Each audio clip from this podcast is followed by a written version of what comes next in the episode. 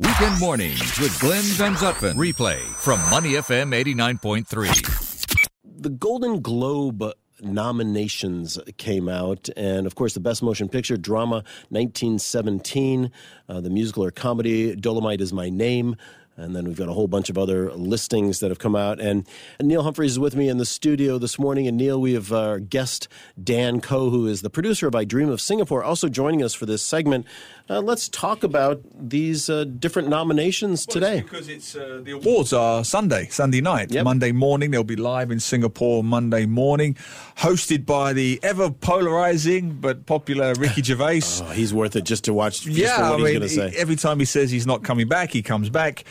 So I thought it'd be great to talk to Dan on this one as a as a producer, and particularly a freelance producer, because the key for any producer is distribution.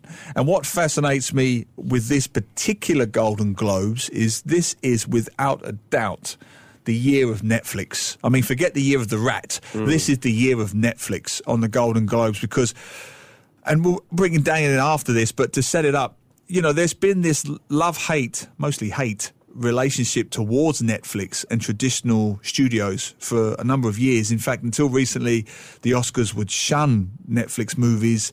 You know, they had, so what Netflix have started to do, of course, is have a limited theatrical release first for the likes of The Irishman, which is nominated, Yep. uh, The Two Popes, and Marriage Story. Give them a limited cinematic release first, simply because they can qualify for the awards. That's the only reason. That is the only reason. They don't even disclose the box office figures, which Netflix can do apparently. They don't even hmm. disclose their viewing figures. So, what is interesting to me, best film drama, and then we'll bring Dan in 1917, which sounds terrific. I haven't seen it yet. The Irishman, Netflix movie. Joker, Marriage Story, Netflix movie. The Two Popes, Netflix movie. So three out of the five nominated movies for best film are Netflix movies. So Dan, we are definitely seeing a seismic shift here, aren't we, in how movies are financed and distributed. Yeah, absolutely. I mean, I think Netflix is almost the most significant player in the game now. Of Yeah. course, Disney and the big studios still dominate the box office, but uh, Netflix is really aggressive and hungry as a studio and as a VOD platform. They fund now, I think, about 50 to 60 films a year, and then they're going into a lot of uh, local and regional markets to fund commission new TV series or new films because they also realize that you know the local markets want those kind of content. So I think with the Golden Globes, we're seeing the results pay off really. And I mean, So there's an acceptance now, a begrudging acceptance, should we say?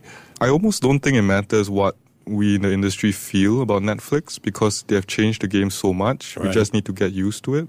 Yeah, it's just the new normal, right? And you know, you look at Amazon that just uh, bought that bought the Culver Studios, and they're redoing that whole uh, very storied uh, studio in Southern California as well. So we would, you know, they've they've done a lot of great work already, but you know, it's only going to get more so as all of these newcomers to the to the market realize, you know what, we can compete on this high level and we can actually make money off these films. The films are generally less expensive to produce than than the big studios would have produced in the past. But they're they can make money, they can get audience acceptance, and they got great content for their platforms. And when you look at uh, when you look at sort of what's happening or what's what's been happening in the film scene around Singapore. Now, Singapore has not made a big dent yet into that space, but do you do you feel like there's some there's some space here where Singapore Singapore could start playing, uh, especially after you know Crazy Rich Asians has now brought some notoriety or at least some attention to Singapore. Uh, what do you think like the future looks like for the producers yourself and the films here?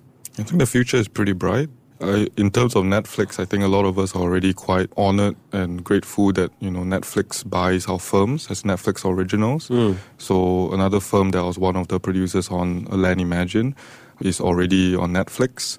Uh, Land Imagine was Singapore's It's on Netflix representative to the Oscars. Yeah, I didn't know that. It I is. Didn't know that. Well, there's a plug. Land Imagined, a Singapore movie. I knew the movie, Yeah. but I didn't know it was on Netflix. So I'll be straight away bookmarking that one tonight. so I mean, it's it's it really helps the bottom line like a lot. But I think there's so much potential to go because you see players like HBO Asia commissioning new series. So it's like a series of uh, short films, if you will.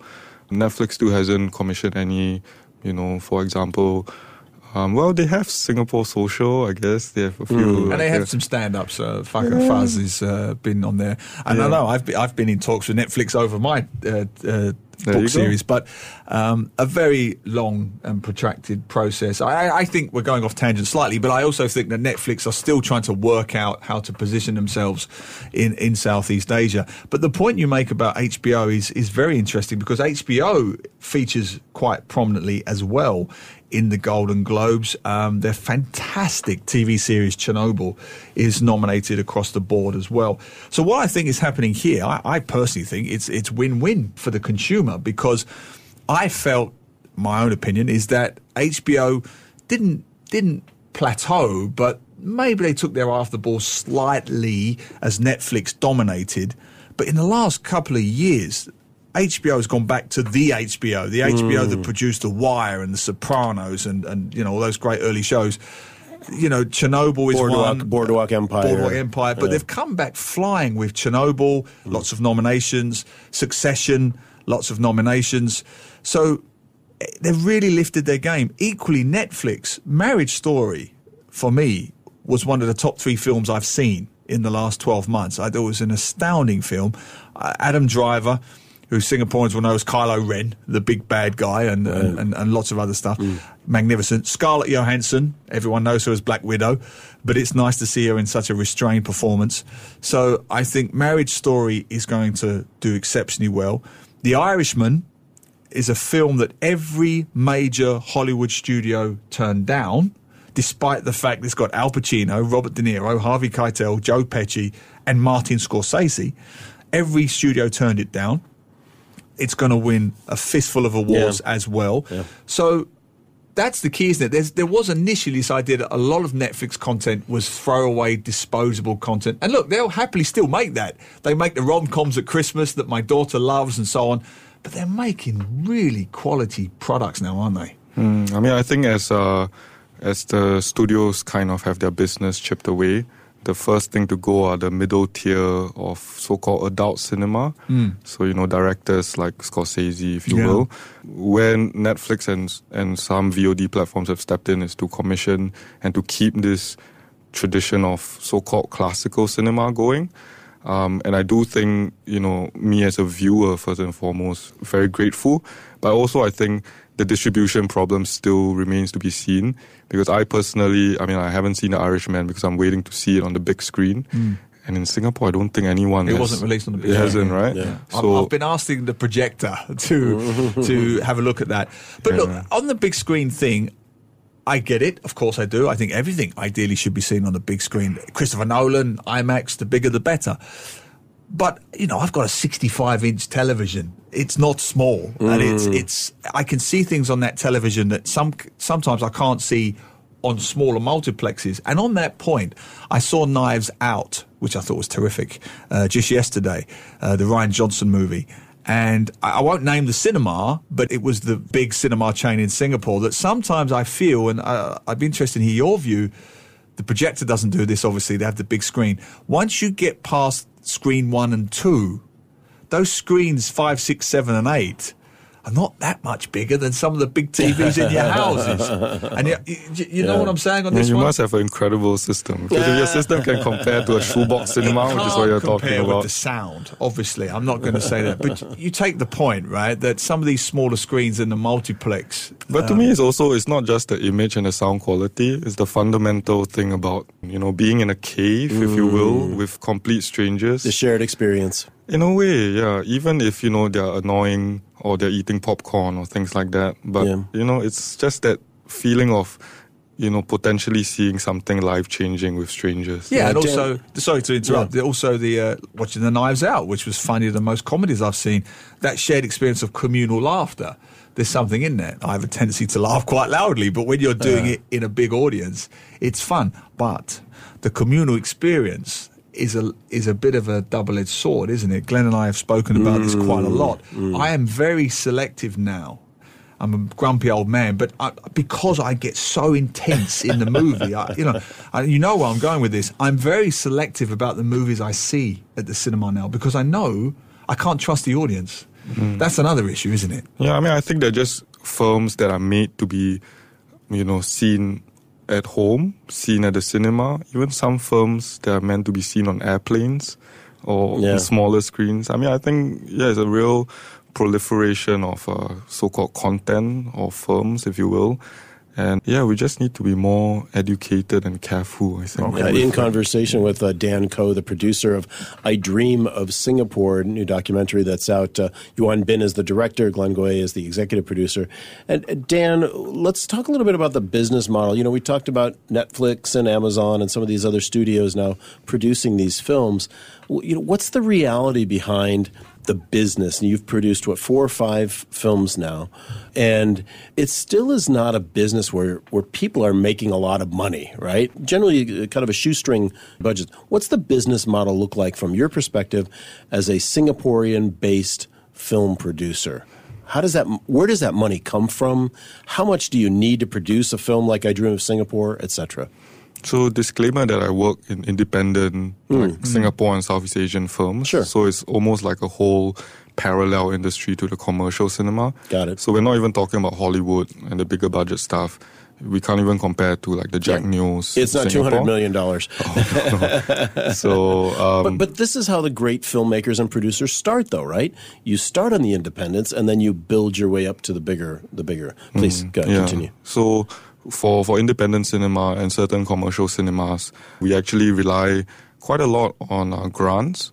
So for example, with Land Imagine, it was uh, funded by the Singapore Film Commission under IMDA. So we got some from there, and then it was also like a multi-country co-production. So Singapore, France, and the Netherlands.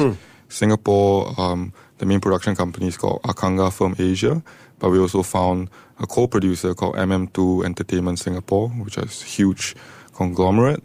So they put in some. France, we applied to their government grant, and then we got it. And the Netherlands, we got it from their government grant as well. So with like art house independent, a lot of the times it's about patching together grants because um, the tradition of private investors actually really only exists in the US. It's really hard to find it elsewhere. Do you think is there an opportunity? Is there a is there a an investment opportunity for Singaporeans or Singapore-based companies to start investing in homegrown movies like the ones you produce? Absolutely, yeah. I mean, are they going to get a return on investment? Well, you can never promise, but Yeah. um, you know, you, I think you always have to first believe in the project, you know, and then ask around, see whether the director has a reputation, who are the companies attached, who are the producers attached. If you're asking me about like the ROI, like the return on investment, hmm.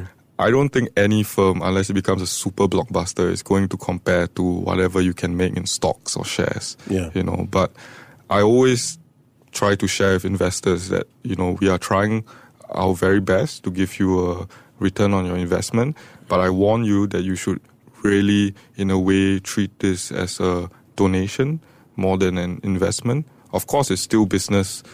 At the end of the day it's still dollars and cents. But with the arts you know you can't kind of um, assure any outcome Don't, don't we need to get past that mindset though? Like, hey, come on board with us, help us make it a success. You know, your money is going to help us to be able to do the marketing and to be able to do the high quality production that can see a local success or a regional success. Maybe it's not going to be a Hollywood blockbuster, but uh, do we need to change that mindset uh, among the not only the production community but also the investor community? Oh, absolutely, yeah. But I think a lot of investors do do have this impression that the film industry is very glamorous, which I mm. mean, part of it is, mm-hmm. and they do think that the money will come from elsewhere. That as if we can just knock on the door of Netflix and like give us a million dollars. I mean, it doesn't work like that. Yeah. So yeah, I would love for more individual support, if you will, like ground up kind of support, rather than us always having to go to, you know, governments or big companies. Hmm. Yeah. Hmm. But with the Netflix and HBO guys involved, Amazon, Hulu, so many platforms, does that strengthen your case when you go to pitch to investors, or is it the case it's too much of a fragmented audience? Obviously, you're going to try and spin it into a positive, but if you're going to a potential investor, do you have a much stronger hand now in terms of saying I can get this movie distributed here, there, and everywhere? Yeah, absolutely. Because now you know, after pre-production, meaning, you know, once we have a script and we're mm. approaching investors, it really helps to, in a way, assure them that the distribution model, we can already what we call pre-sell it to certain distributors, certain VOD platforms, certain territories even with through a sales agent. Mm. So you already have an assured audience, if you will, assured some return on your investment that's already promised even before a private investor's money comes in. All right. Neil Humphreys, Dan Koh, producer of I Dream of Singapore. Thanks uh, so much for being with us uh, to you. talk the Golden Globes here on Money FM. To listen to more great interviews, download our podcasts at moneyfm893.sg or download the SPH radio app available on Google Play or the App Store.